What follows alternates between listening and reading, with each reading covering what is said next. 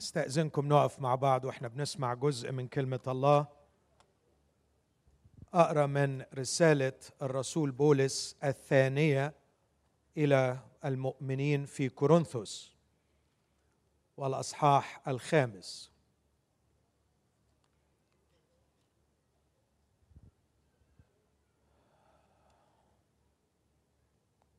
وابتداء من العدد الرابع عشر. يقول الروح القدس لأن محبة المسيح تحصرنا. إذ نحن نحسب هذا أنه إن كان واحد قد مات لأجل الجميع فالجميع اذا ماتوا وهو مات لأجل الجميع كي يعيشوا الأحياء كي يعيش الأحياء فيما بعد لا لأنفسهم بل للذي مات لأجلهم وقام. اذا نحن من الآن لا نعرف أحدا حسب الجسد وإن كنا قد عرفنا المسيح حسب الجسد لكن الآن لا نعرفه بعد. اذا إن كان أحد في المسيح فهو خليقة جديدة. الأشياء العتيقة قد مضت هو ذا الكل قد صار جديدا. ولكن الكل من الله. الذي صالحنا لنفسه بيسوع المسيح وأعطانا خدمة المصالحة. صالحنا وأعطانا خدمة المصالحة. أي أن الله كان في المسيح مصالحا العالم لنفسه غير حاسب لهم خطاياهم. وواضعا فينا كلمة المصالحة. اذا نسعى كسفراء عن المسيح. كأن الله يعظ بنا. نطلب عن المسيح تصالحوا مع الله. لأنه جعل الذي لم يعرف خطية خطية لأجلنا. لنصير نحن بر الله فيه. هذه هي كلمة الرب. دعونا نشكر الرب ونطلب منه أن يفتح قلوبنا لها. يفتح أذهاننا لنفهمها وليعطنا إرادة راغبة في أن تطيعها. أبي المحب أمام هول هذه المسؤولية خدمة المصالحة. نشعر فعلا بالفخر كما ذكر أخي الآن لكن نشعر بالخوف. نشعر بصغرنا. لكننا في النهاية نثق أنك أنت الذي صالحتنا وأن الكل منك. وإن كنت صالحتنا ونحن أعداء فليس بكثير ولا عسير عليك أن تشركنا وتعطينا امتياز خدمة المصالحة. أبي المحب أتضرع إليك في هذا المساء مع إخوتي. أن تفتح عقلي وذهني لأفهم. ماذا يعني أن أشترك معك في الإرسالية؟ علمني من جديد. وعلم إخواتي معي ما قصده الروح القدس من وراء هذه الكلمات. في اسم المسيح يا أبي استجب. آمين.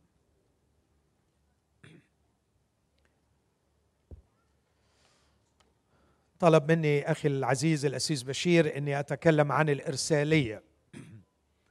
والإرسالية موضوع غالي على قلبي جدا وهو موضوع متسع وله جذور في العهد القديم وفي العهد الجديد. وأعشق أن أتناوله من جوانب متعددة. لكن تعودت عندما أتكلم عن أي موضوع أن أذكر بصدده ما أنا مثقل به في هذه الفترة التي أتكلم فيها. ولما فكرت في موضوع الإرسالية لقيت إنه على قلبي في الشهور الأخيرة بعض القضايا المرتبطة بشدة بالإرسالية. حابب أتكلم عن الإرسالية وقيامة المسيح في كلمات مختصرة جدا. ثم الإرسالية والوجود الانساني المشبع. ثم الإرسالية وملكوت الله. ثم الإرسالية والإعلان الإلهي. أربع نقط. أرجو أن يعطيني الرب حكمة لكي أوزع الدقائق الخمسين الباقية على هذه النقاط الأربعة. الإرسالية وقيامة المسيح.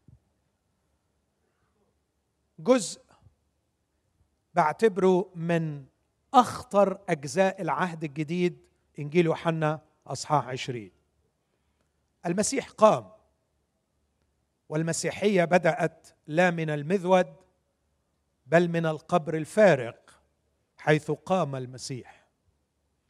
قام المسيح وظهر للتلاميذ ظهر للمجدلية ظهر لصفا لكن أقوى الظهورات عندما دخل والأبواب مغلقة ووقف في الوسط.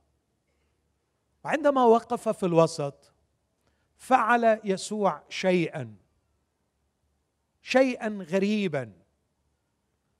وقال يسوع قولا عظيما. أما الشيء الغريب الذي فعله عندما وقف في الوسط أراهم يديه وجنبه. ثم نفخ. أراهم جسده جسده الذي حمل فيه أجرة الخطايا. جسده الذي بذله من أجل حياة العالم. جسده الذي تمم فيه الكفارة. ثم نفخ. وقال لهم اقبلوا الروح القدس.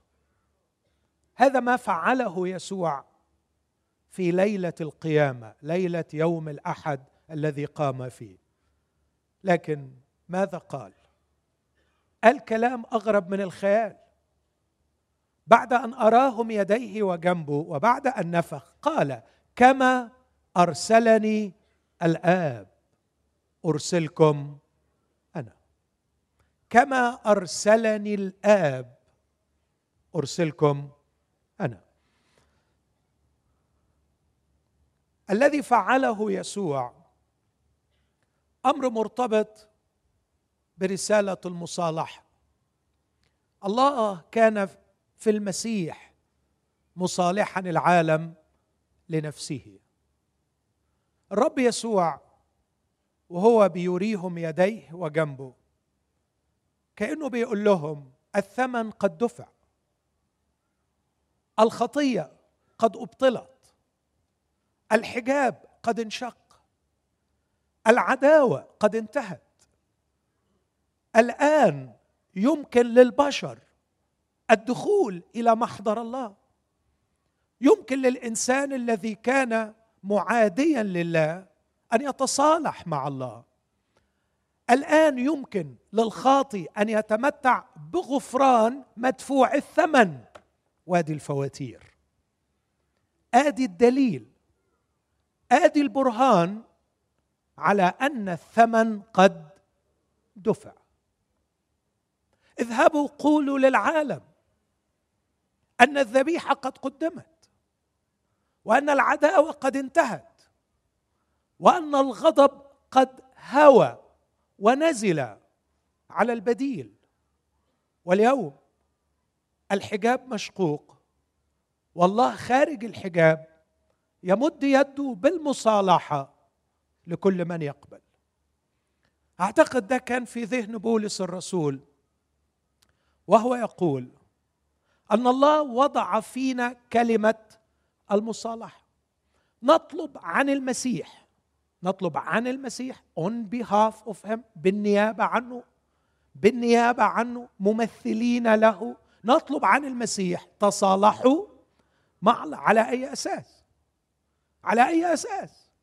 كملتها لأنه جعل الذي لم يعرف خطيه خطية لأجلنا لنصير نحن. بر الله فيه تعالوا تصلحوا لأن في ثمن الدفع. أراهم يديه وجنبه. أعتقد أنه معظم أحبائي اللي بيسمعوني من أكثر من 25 سنة وأنا بردد هذه القصة التي لم تفقد يوما تأثيرها على قلبي. قصة أحد عملائي الذين كنت أعالجهم والذي كان قد قرر الانتحار حزنا وكآبة ورفضا لنفسه. بعد ما فاق من الغيبوبة وبدأت معاه العلاج النفسي قال لي تتعبش نفسك معايا لأني بعد ما أخرج من هنا هنتحر تاني. أنا إنسان سيء لا أستحق الحياة. قلت له احكي لي. إيه اللي عملته علشان تشوف نفسك كده؟ حكى. وبعد ما حكى سألني قال لي أنت شايف أنا أستحق الحياة؟ قلت له لا بصراحة ما تستاهلش. أنت ما تستاهلش إنك تعيش. بس أنت ما عندكش الحق إنك أنت اللي تنهي حياتك. أنت كده بقيت متهم وأقمت نفسك قاضي وأقمت نفسك منفذ للحكم. لا تملك هذا الحق. لكن من وجهة نظري أنت فعلا لو ربنا هيحكم عليك أنت ما تستاهلش تعيش.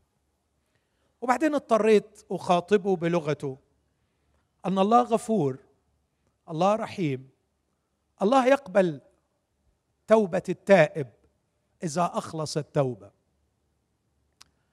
ابتدى يسمعني وبعديها ما رضيش يجي جلسات العلاج. ولما رحت أجيبه من الغرفة بتاعته ليه ما بتجيش؟ قال لي عشان بتضحك عليا. صدمت من الإجابة. بضحك عليك؟ يعني إيه بضحك عليك؟ قال لي أيوه بتضحك عليا. بتضحك عليا وبتقول لي يغفر لك. بتضحك عليا وبتقول لي خلاص هيغفر لك. قلت له يا أخي كل الديانات بتقول إنه هيغفر. قال لي يغفر لي؟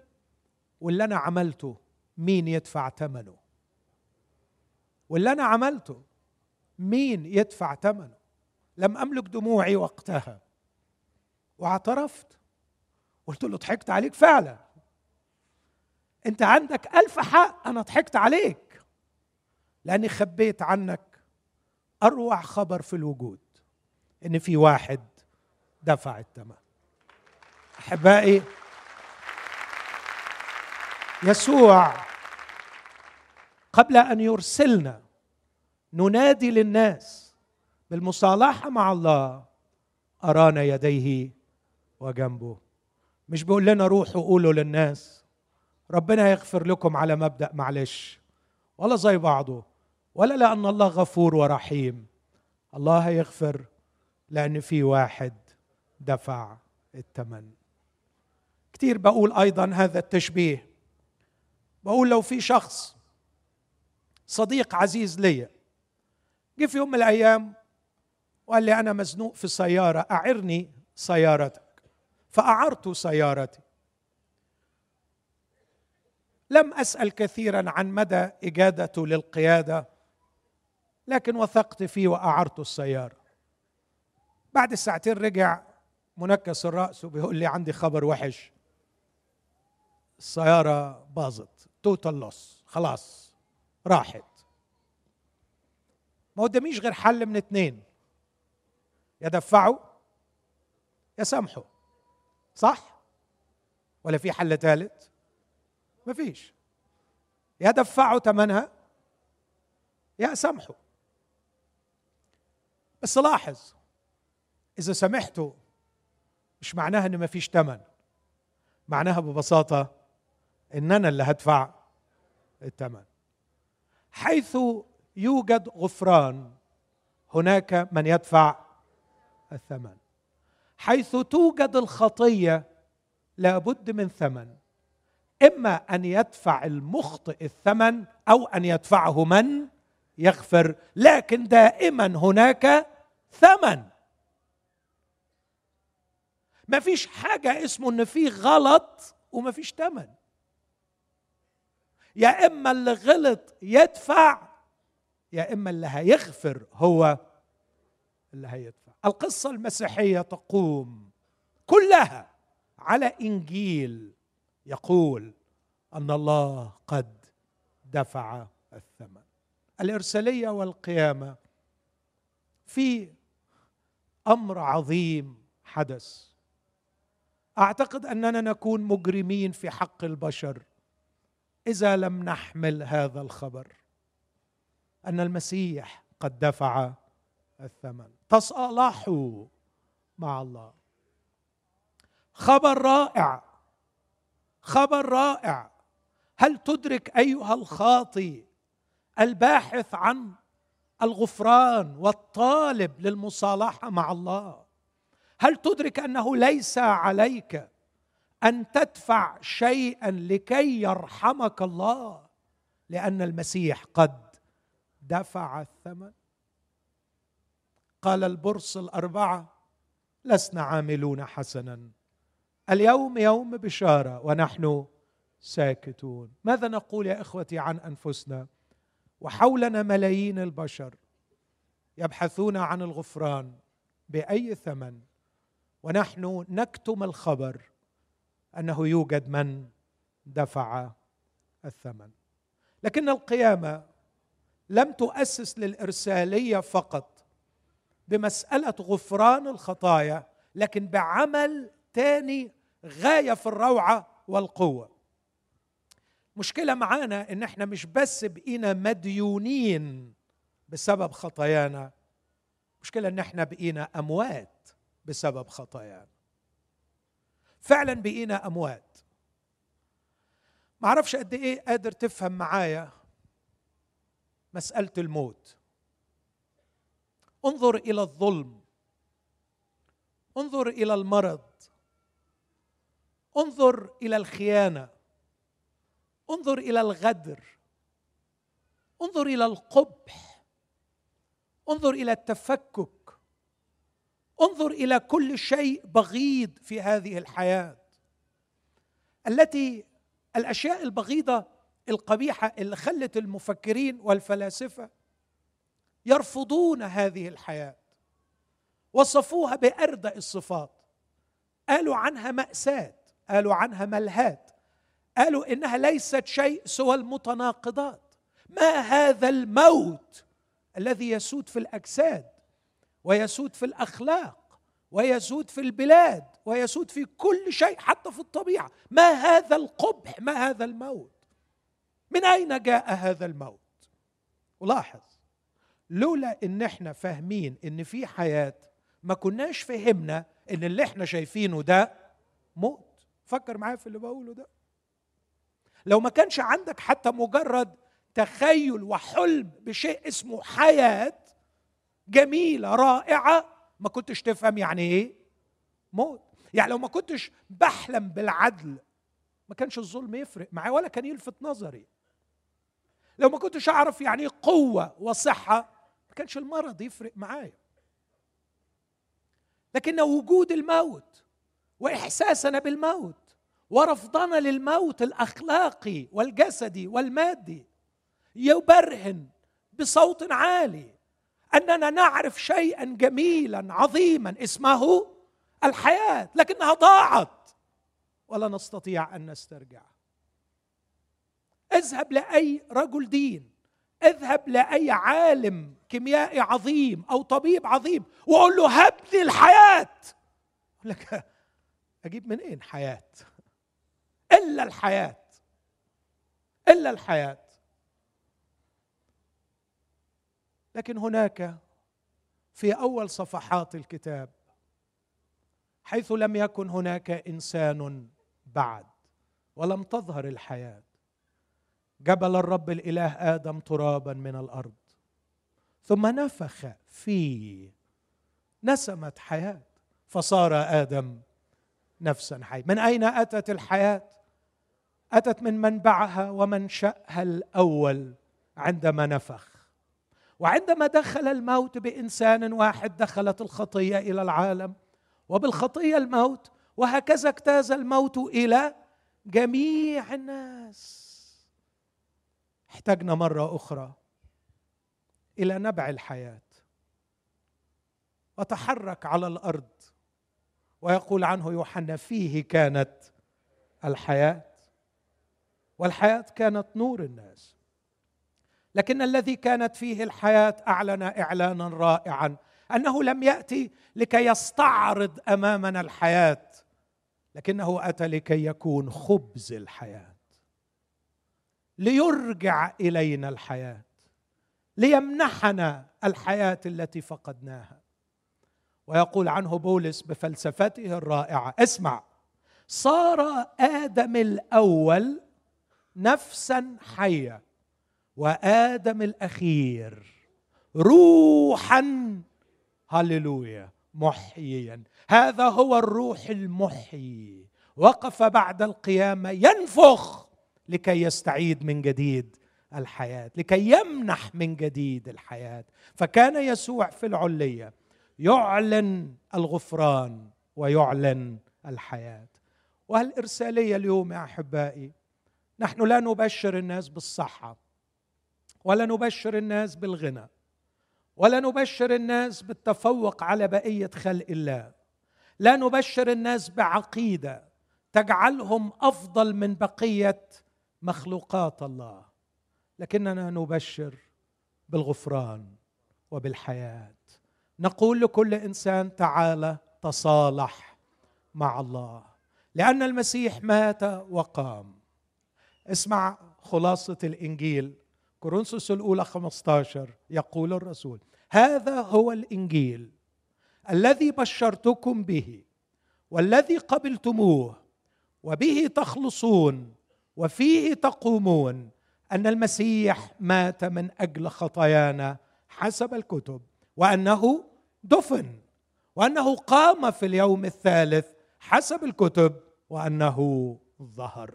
المسيح مات والمسيح قام. هذا هو أساس إرساليتنا. أخويا أختي أنت مش طالع تبلغ الناس بأوهام. أنت مش طالع تبلغ خبر بايت قديم. انت عندك اروع خبر. عندك اروع خبر. انت تقدر تنادي للناس بالغفران وتقدر تنادي للناس بالحياة. اخرج ونادي.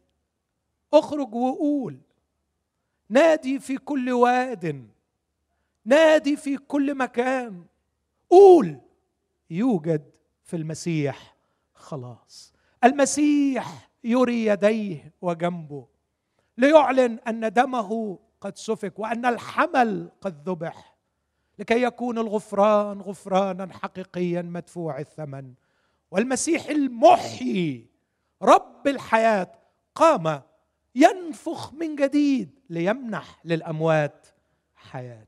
قل للمذنب في غفران في المسيح وقل للميت في حياة في المسيح وقل لأخوك وخلي أخوك يقول لك اليوم يوم بشارة ونحن ساكتون. لا يليق ولا يصح أن نكتم الإرسالية. لكن أنتقل بسرعة إلى الإرسالية والملكوت. عندما كرز الرب يسوع المسيح كرز بملكوت الله. وعندما أرسل تلاميذه ليكرزوا كرزوا بملكوت الله. ماذا يعني الكتاب بكلمة ملكوت الله؟ ملكوت الله موضوع فيه مشاكل كتير. وللأسف إبليس بيحب كتير يغلوش على الموضوع ده علشان يفضل الموضوع غامض.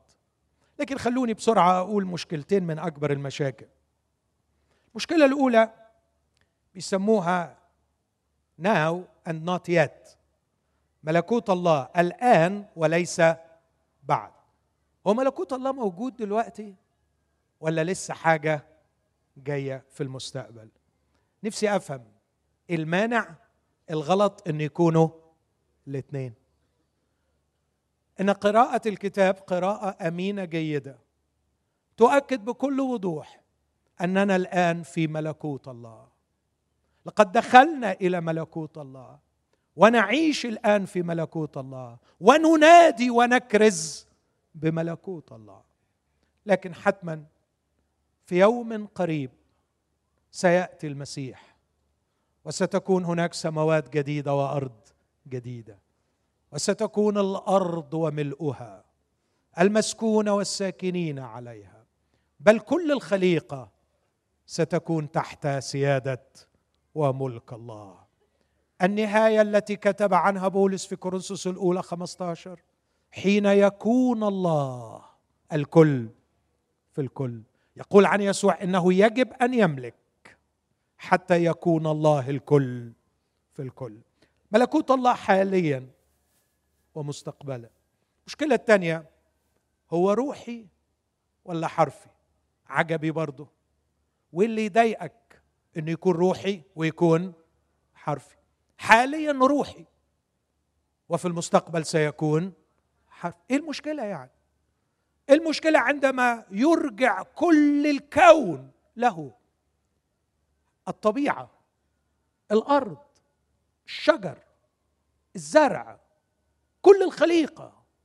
ما المانع أن الله يفتديها أليست هي خليقه وصنعت يديه الملكوت روحي الآن والملكوت روحي وحرفي في المستقبل. ما علاقة الملكوت بالإرسالية؟ الحقيقة مش هألف. منين ما تقرأ إن يسوع أرسل كان يرسل لكي يكرزوا بملكوت الله. يعني إيه نكرز بملكوت الله؟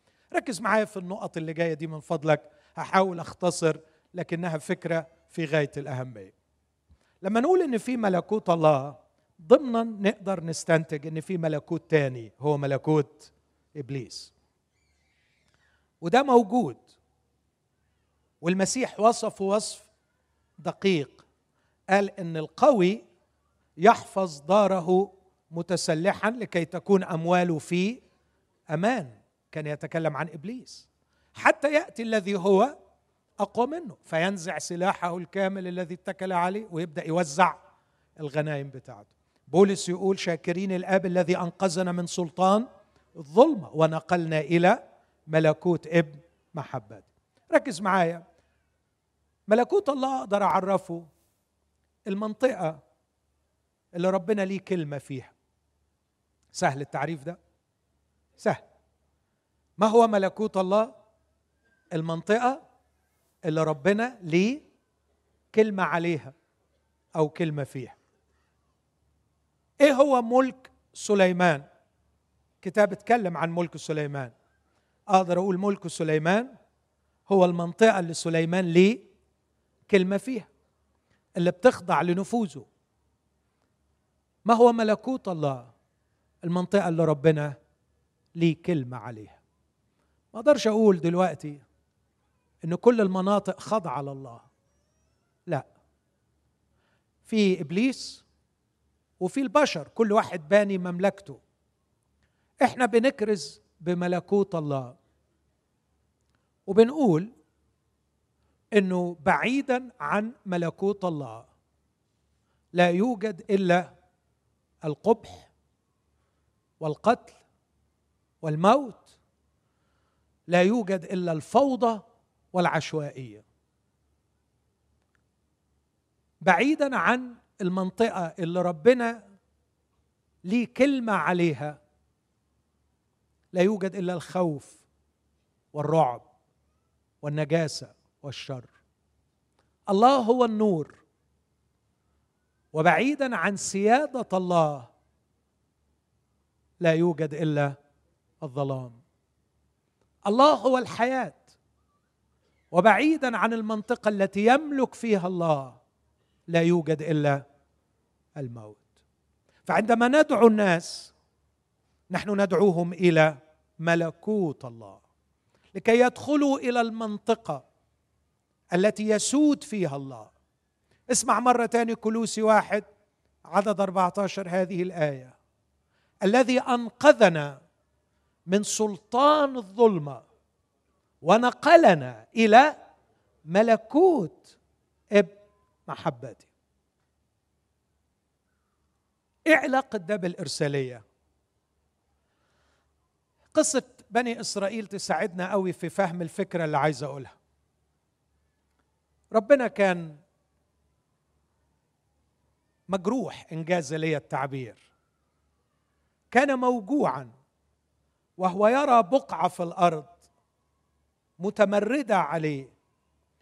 يسود فيها إبليس بمملكة ثقيلة ظالمة جدا.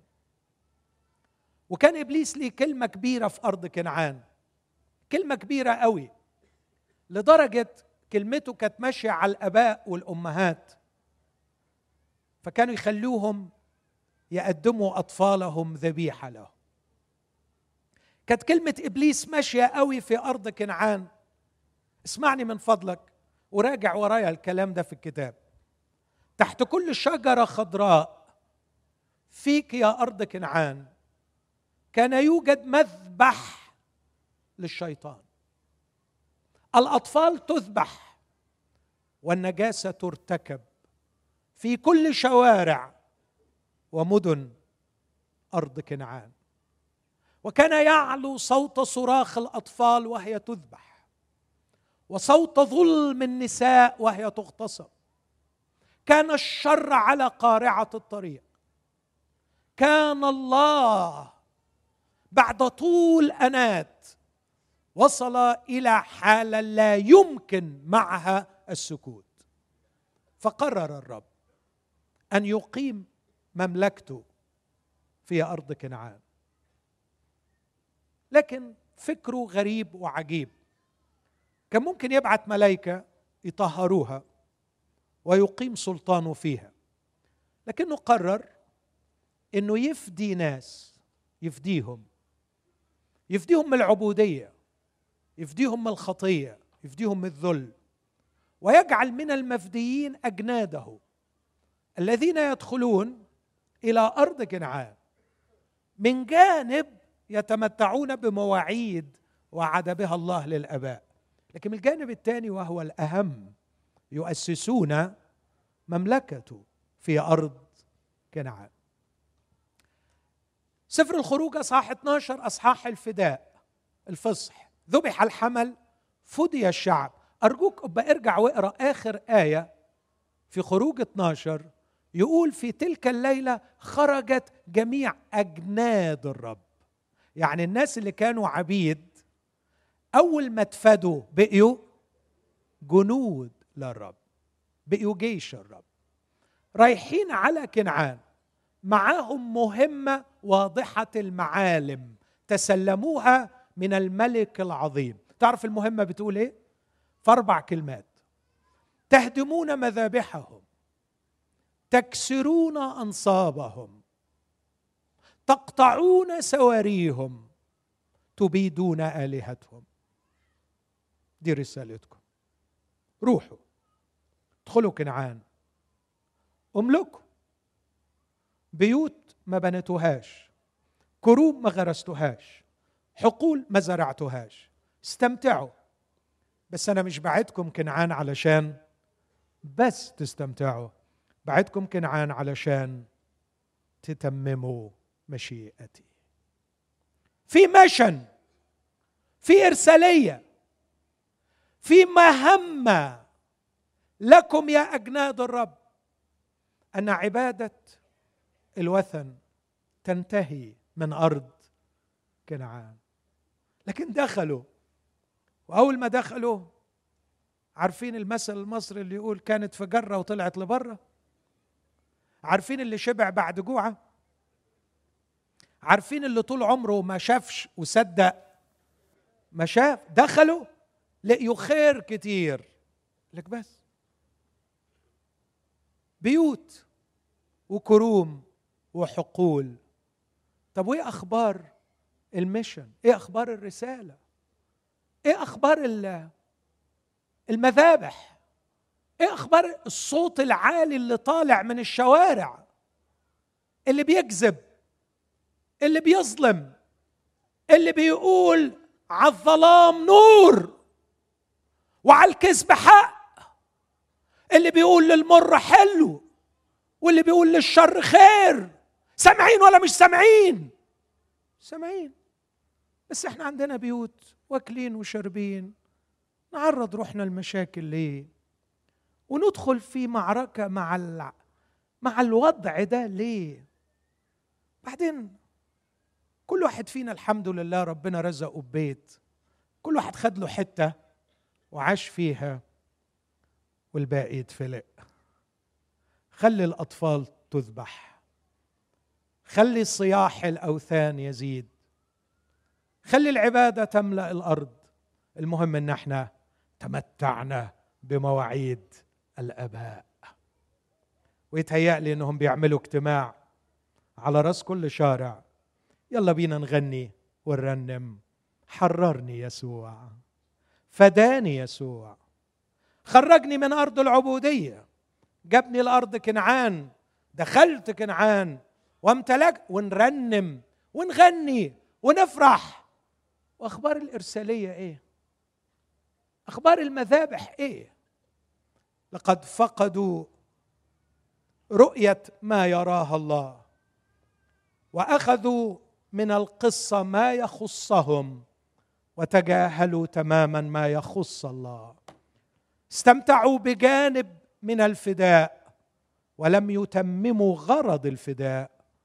لقد افتداكم الرب من أرض مصر ونقلكم إلى كنعان مش عشان تتستتوا فيها مش علشان تستمتعوا بيها لكن علشان تتمموا رسالة واضحة المعالم أن تخلصوا هذه الأرض من عبادة الشيطان. الإرسالية والملكوت. ملكوت الله يريد أن يسود ويملك ويريد أجناد ينطقوا بالحق يقهروا الظلم يقهروا الكذب يصلوا ويصرخوا لا يكفوا عن الصراخ حتى ينتهي الضلال. هذه هي الإرسالية أحبائي. لكن واضح إن إحنا مستمتعين جدا بخلاصنا مستمتعين جدا بما أعطانا الرب واكتفينا بهذا. لكن كانت النتيجة أرجوك ارجع اقرأ سفر القضاة تلاقي في أول أصحاحين تسع مرات تتكرر كلمة لم يطرد لم يطرد لم يطرد لم يطرد. كل واحد خد له حتة وسكن فيها واتبسط. وابتدى العدو بعد شوية يفرش وينشر. وفي النهاية بعد بضعة سنوات وجدنا بني إسرائيل يعبدون آلهة هذه الأرض. بدل ما الإرسالية تتم وتمتلئ الأرض من عبادة الرب في أرض عمانوئيل للأسف الشديد بنو إسرائيل عبدوا آلهة هؤلاء الأوثان. حد فاهم حاجة من اللي أنا بقوله؟ أنا ما أقدرش أقول أكتر من كده. كده آخري عشان أقدر أروح لعيالي.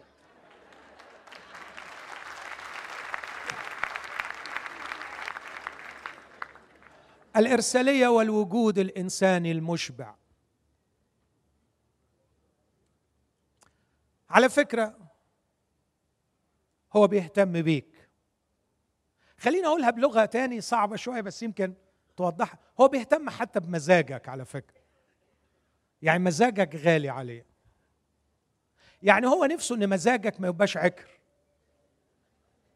نفسه إن أنت تبقى مبسوط. حقيقي حقيقي. حقيقي هو همه أو على فكرة صدقني يسوع لما بعت الإرسالية في يوحنا 15 قال لهم لكي يثبت فرحي فيكم ويكمل أو يكمل فرحكم. هو عايزني مبسوط. هو عايزني عامل دماغ. هو عايزني منسجم. بس عايزني أكون منسجم صح.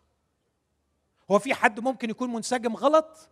آه قوي قوي حتة حشيشة تخليك منسجم على فكرة. ممكن قوي تبقى منسجم. بس منسجم غلط. طب أنا نفسي أنسجم صح. عايز تنسجم صح. شوف الجهاز بتاعك متصمم إزاي واسأل الصانع بتاعه هو الجهاز ده ينسجم صح إزاي. في ناس بتفهم درست دراسة جيدة. اسمحوا لي أقتبس من واحد منهم رجل من أعظم المفكرين المعاصرين في العالم. عالم الاجتماع الشهير أوز جينوس. أوز من الناس الثلاثين اللي في واشنطن اللي بيسموهم الثينك تانك تانك الأفكار الكبير. ليه أكثر من 40 مؤلف أستاذ كامبريدج وأكسفورد الراجل اللي استعملته الأمم المتحدة في أكثر حاجات كتير قوي أوز. الراجل ده قال وهو يتفق مع كثير من العلماء علشان تعيش مزاجك حلو وسعيد فعلا أو زي ما سماها تعيش satisfied life حياة مشبعة. أنت محتاج ثلاث حاجات. محتاج هوية واضحة. نمرة اثنين محتاج إرسالية واضحة. نمرة ثلاثة محتاج إيمان واضح. وبيكلم ملحدين. وممكن الملحد يكون عنده إيمان. وقصده بالإيمان عندك فريم إطار عقائدي يفسر لك غموض الحياة. محتاج كده إطار تحط فيه التجربة بتاعتك تحط فيه النجاح بتاعك تحط فيه اللي أصابك واللي اتحرمت منه تبص تلاقي الحاجات مع بعض ليها معنى إطار معين. محتاج إطار. ما نقدرش نعيش من غير الإطار ده. محتاج هوية واضحة إرسالية واضحة إطار إيماني واضح. كتير بحب أتكلم في الموضوع ده. وأقارن. أقارن الإيمان المسيحي بأي نوع إيمان آخر. Pantheism وحدة الوجود. Monotheism اللي حوالينا. أقارنه بالإلحاد. Atheism اقارنه بأي حاجة من وجهة نظري لا أجد إيمان وحق يشبع الثلاث أمور دول كما يقدمهم الحق المسيح. هوية واضحة لكن إرسالية أيضا واضحة. قل لي أي إرسالية أسمى من هذه الإرسالية؟ أن نكون مرسلين من الله إلى العالم. نقول تصالحوا مع الله لأنه جعل الذي لم يعرف خطية خطية لأجلنا. أخي الحبيب أختي لا أحدثك الآن كخادم يشرف بأنه يخدم المسيح لكن أحدثك كطبيب نفسي أحدثك كأي واحد بيفهم شوية على قد ما درس في احتياج الإنسان الحقيقي. مش هتعرف تعيش عيشه ليها معنى لو ما كانش ليك إرسالية ليها قيمة في هذه الحياة. لو كانت إرساليتك في الدنيا تاكل وتشرب وتتكاثر وتتناسل أنت لا تفرق عن الحيوانات. سامحني في التعبير ده. إذا كان الصراع كما يقول داروين هو صراع فقط من أجل البقاء لا نختلف عن الحيوان. لكن يسوع كان على الأرض وهو قدوتي ومثلي وحبيبي ومعلمي وربي ومخلصي. يسوع لم يكن يصارع من أجل البقاء كان يصارع من أجل الوجود المشبع للآب ولنفسه من أجل السرور الموضوع أمامه. احتمل الصليب. اسمع العبارة دي. يسوع لم يكن يصارع من أجل البقاء بل من أجل الوجود. وحجتي يقول لتلاميذه حق أقول لكم إن لم تقع حبة الحنطه في الأرض وتموت فهي تخيل تخيل فهي تبقى. طب وأنت مش عايز البقاء؟ يقول لا. بئس البقاء. البقاء ليس غرض. أنا لست هنا لأبقى.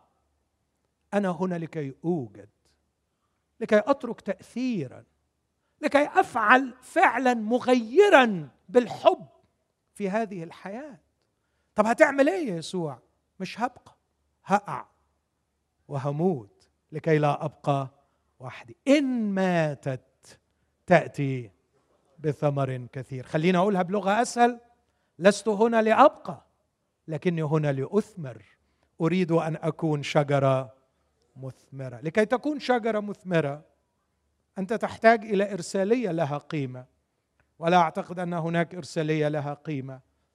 أعظم من أنك تصالح بني آدم على ربنا. وعارف لما هيتصالح على ربنا؟ هيتصالح على نفسه. ولما هيتصالح على ربنا ويتصالح على نفسه هيتصالح مع مراته. تتصور؟ تتصور؟ تتصور؟ هيتصالح مع مراته تخيل. وهتتصالح مع جوزها. صحيح. وهيتصالح مع جيرانه. ولن يتعالى على الآخر. ولن يقصي الآخر. ولن يفني الآخر. بل يبذل نفسه من أجل الآخر. ألا تستحق هذه الإرسالية ان نحيا لأجلها؟ تعالوا تصالحوا مع الله. الإرسالية والقيامة الإرسالية والملكوت الإرسالية والوجود المشبع. انتقل بسرعة إلى الإرسالية. خلونا أقول والإعلان الإلهي. بصوا حبايب الله في المسيحية غير ثلاث فلسفات كبار قوي.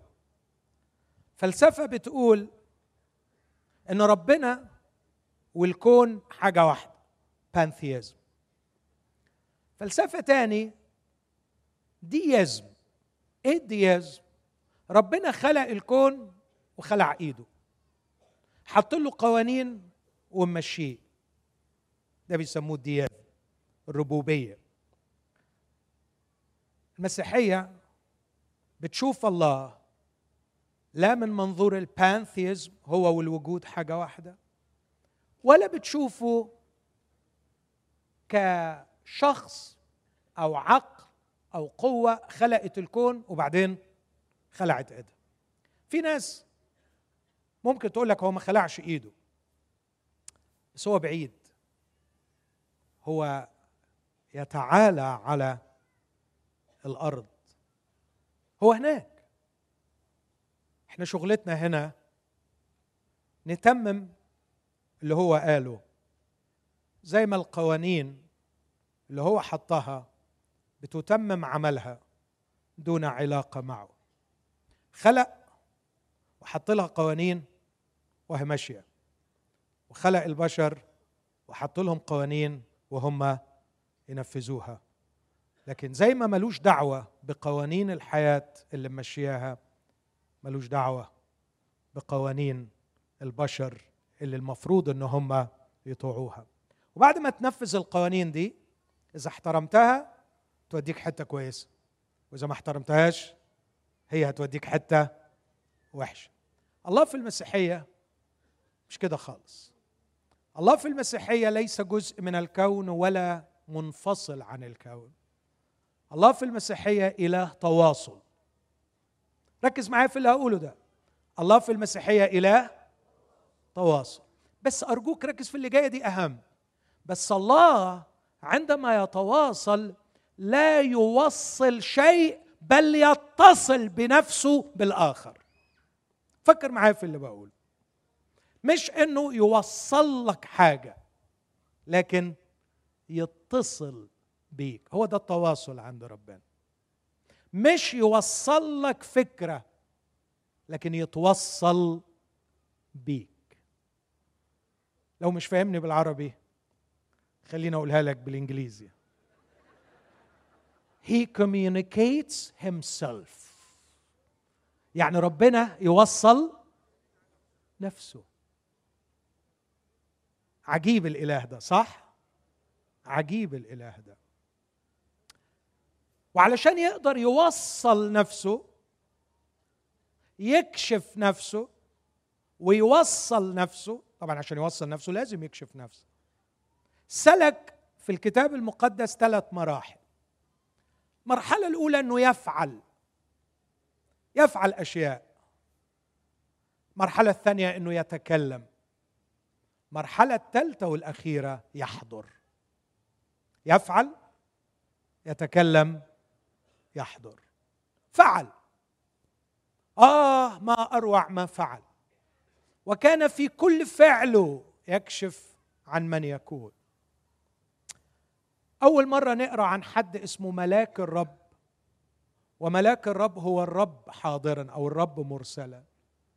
نقرأ عنه في قصة هاجر في سفر التكوين أصحاح 16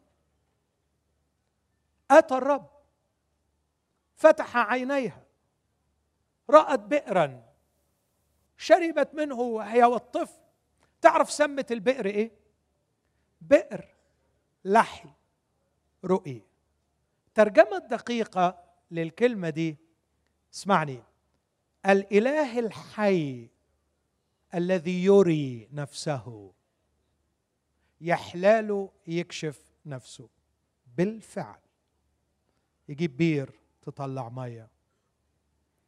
ينزل أكل من السماء يشق صخرة في وسط الصحراء ينشف بحر. نحن نتواصل مع إله يفعل. قول آمين. إله يفعل. ولسه بيفعل؟ طبعا. ما عندناش ما بينسخش. يعني يعني مش لأنه تكلم بطل يفعل ومش لأنه حضر بطل يتكلم. إنه يفعل ويتكلم ويحضر. آلاف السنين يفعل. جعل امرأة عجوز في التسعين تلد. فعل. فعل ضحكا. فسمت الولد إسحاق. وجعل صخرة تفيض بالماء. وجعل حيه نحاسيه مرفوعة تهب الحياة وتشفي. إله يفعل. لكن هذا الإله أراد أن يتواصل بشيء آخر.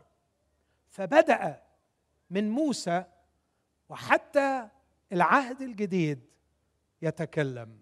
ولم تأتي نبوة قط بمشيئة إنسان بل تكلم أناس الله القديسون مسقين من الروح القدس. كل الكتاب هو موحى به من الله. لدينا كلام الله. لدينا كلام الله. هللويا. تفرح دي ولا ما تفرحش؟ عندنا كلمة ما هياش كلمة بشر لكن كلمة من الله. بس العجيب ما اكتفاش إنه يفعل وأنه يتكلم.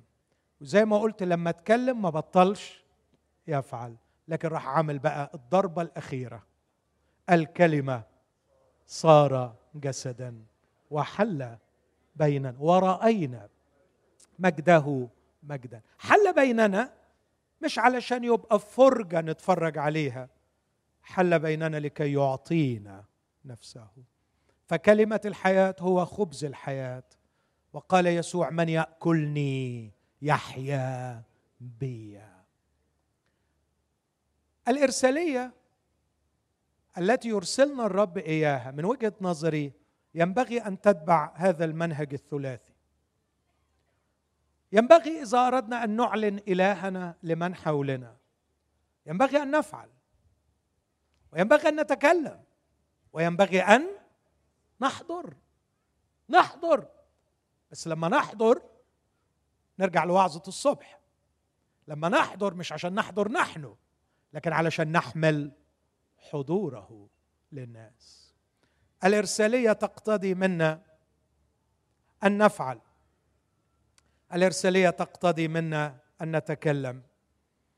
الإرسالية تقتضي منا أن نحمل حضوره للناس. لا أعرف أسماء جيرانك. لا أعرف أسماء زملائك. لكن أرجو وأنت في محضر الرب الآن أن تذكرهم. اذكرهم. وقول له يا رب أعني لكي أفعل معهم شيئا يكشفك ويوصلك. أعني. لن أظل منظرا لكني سأفعل. هعمل حاجة. أمين؟ أنا عارف كتير ملخومين بيقول أعمل إيه بس دي فضيحة. لو انت مش عارف تعمل إيه. مشكلة كبيرة لأنه معناها إن عمرك ما عملت. بس على فكرة يسوع مسحه الله بالروح القدس والقوة فجال يتكلم يصنع. يصنع إيه؟ بس هي كده. يعني تعمل إيه حضرتك؟ اعمل خير. اكشف طبيعة الصالح المطلق. اكشف مين هو إلهك. اعمل خير. حب. طبطب شارك. اعمل. الله كشف عن ذاته وأعلن ذاته بالفعل. كفاية كلام من غير فعل. انطلق في الإرسالية وافعل شيئا. قول آمين. هعمل حاجة بنعمة الرب. هعمل حاجة. مش هعمل حاجة يعني آه يعني يعني ما تتوقعش تعمل حاجة ما حصلتش. بالعكس إحنا عايزين اللي بيحصل مش اللي ما حصلش. عايزين حاجات بسيطة بس يبقى فيها فعل. وبعد الفعل الله تكلم. تكلم بالحق. لا تتخيل لما هتدخل في حوار مع الناس كم الخزعبلات والخرافات والأكاذيب اللي الناس حاشية بيها عقلة. نفض دماغهم. وقدم حق وقول مع بولس هادمين ظنونا. وكل علو يرتفع ضد معرفة الله ومستعدين أن ننتقم على كل عصيان. قدم لأن أسلحة محاربتنا ليست جسدية بل قادرة بالله على هد حصول. فكر. فكر. افهم. افهم الحق بتاعك. اهضمه تكلم به. لكن الفعل مطلوب والكلام مطلوب. بس صدقني في اللي بقوله لك اللي هيوقع واللي هيجيب الحضور. اللي هيجيب ده جون على وشه التابوت والتابوت يتكلم عن حضور الله. فلما ربنا يكرمني وقبل ما أروح السماء أشوف بعيني عشرة آلاف مؤمن فيك يا مصر. حاملين الحضور الإلهي. هيقع دجون على وشه وهتتقطع راسه. وهتتقطع إيديه. قوموا بينا. نقف أمامه. ونحن نتذكر هذه الثلاثية الأخيرة. سأفعل. سأتكلم. وسأحمل حضورك بينهم. أفعل. أتكلم. أحمل حضورك بينهم. مش عايز أعيد لكن إذا كان الرب كلمك بأي نقطة في الأحاديث السابقة طوال المؤتمر أو في هذا الحديث احكي مع الرب في الدقائق اللي جاية. بينما إخواتنا الأحباء المسبحين يجوا خد وقتك. خد وقتك مع الرب.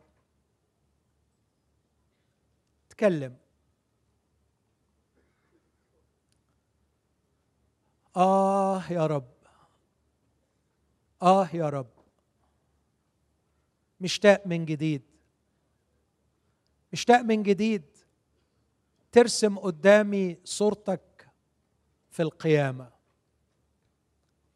خلي الروح القدس يرسم لك. ايديه المثقوبة خلي الروح القدس يوريهولك وهو بينفخ نفخة الحياة.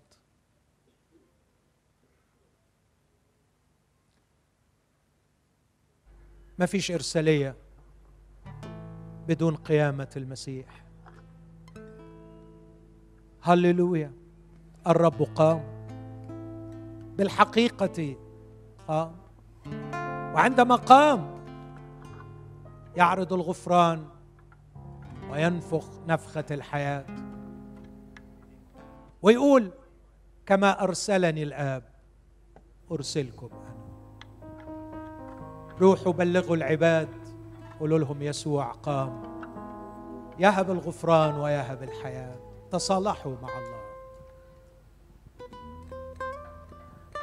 اوعى تكون خدت الخلاص وقعدت في حتة ومبسوط بيها وناسي الإرسالية. قوم اهدم مذبح البعل. قوم يا جدعون ما تخافش الرب معك. يا جبار البأس. في مذبح للبعل في بيت أبوك. في مذبح للبعل يا جدعون. لازم يتهد. ايدي في إيدك يا جدعون هكون معك. أستضربهم كرجل واحد. قوم! قوم قول له مش هيكون في مذبح لغيرك ومش هيكون في اسم غيرك. أنا شريكك في استقرار ملكوتك. شريكك في الملكوت. خد الوقت ده بينك وبين رب. مش عارف روح الله عايز يكلمك في إيه. لكن افتح قلبك وذهنك لحديث خاص من الرب.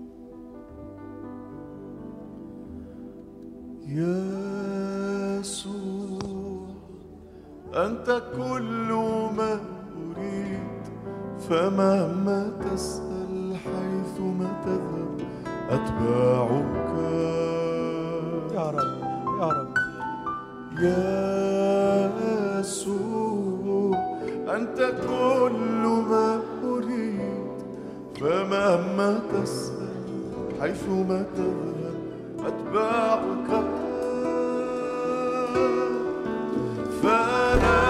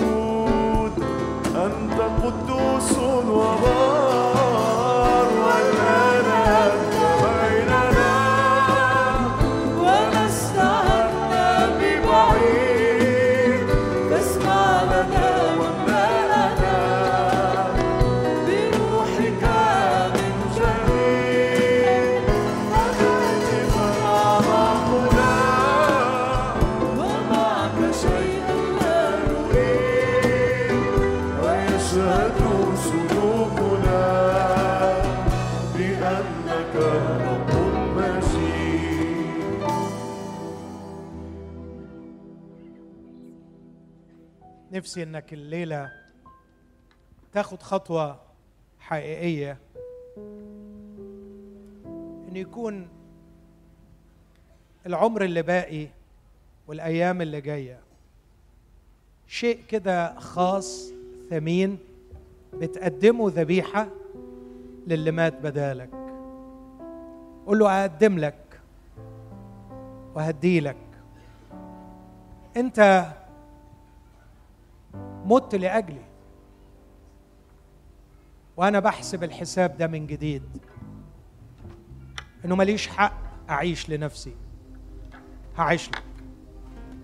وركز معايا ولما هعيش لك أنا مش بجبي عليك. أنا باخد أروع قرار مشبع في الحياة. هعيش بعيد عن السراب. هعيش لأجل مهمة. عظيمة. تخصص الليلة للرب. خلي الرب يحط إيده عليك ويمتلكك. ويقول لك أنت ليه؟ وتعيش لأجل الإرسالية العظمى. تفرح وتفرحه.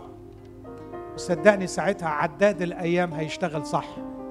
ويبقى كل يوم من أيام عمرك يستاهل يتعد. واليوم اللي بيضيع بعيد عن الإرسالية. ملوش معنى ولا قيمة ولا لازمة. خد القرار الليلة بأنه يبقى فيه بداية جديدة ومنهج جديد في الحياة. يا سبب وجودي ليك سجودي فادتني بدم صليبك فكت قيودي يا سبب وجودي. ليك سجودي فادتني بدم صليبك فكت قيودي وحدك فادتني